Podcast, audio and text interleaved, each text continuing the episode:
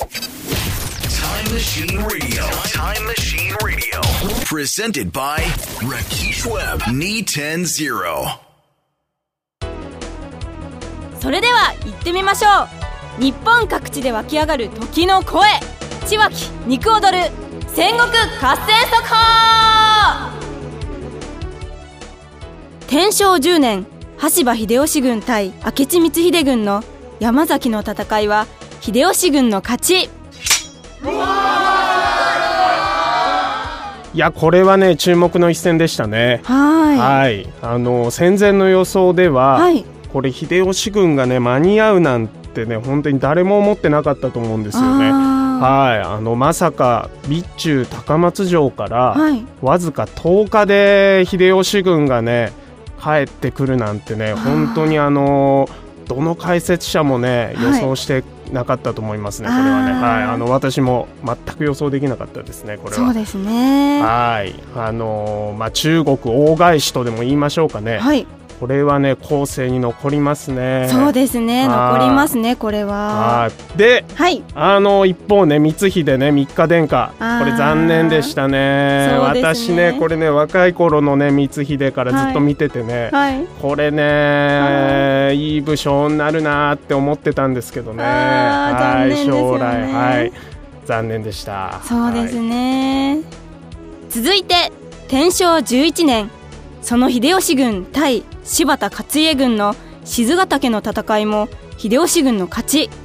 秀吉連勝です。はい。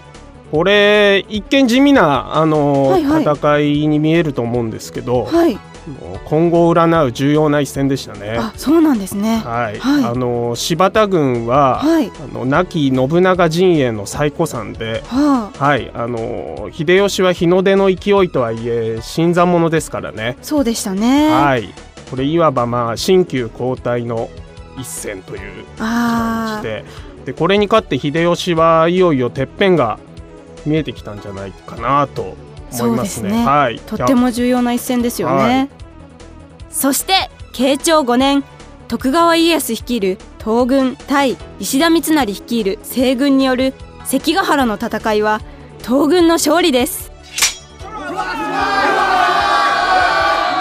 はい。これはねもう本当にあの始まる前から、はい。あのー私の周りのね記者とかみんなねはい。これねもう天下分け目じゃないかみたいなあねすごい。はい。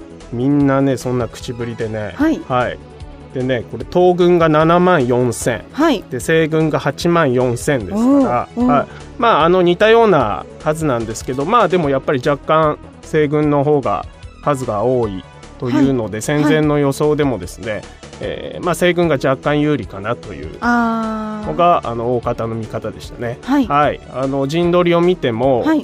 まあ、先に入った西軍いい位置を抑えましたからね。あーなるほどなるほど。はい。まあ、ただ勝負の分かれ目になったのは、はい。やっぱり小早川君の動きですかね。あー予想できないですもんね。い。やー本当に。まあね彼も若いんでねはい。大舞台でねビビっちゃったんでしょうけどね。あー残念。はい。はい、まあまあ分からなくはないですね。そうですね。私も若い頃はもうビビでしたからね。次に期待しましょそうですね。うはい。以上戦国合戦速報でした「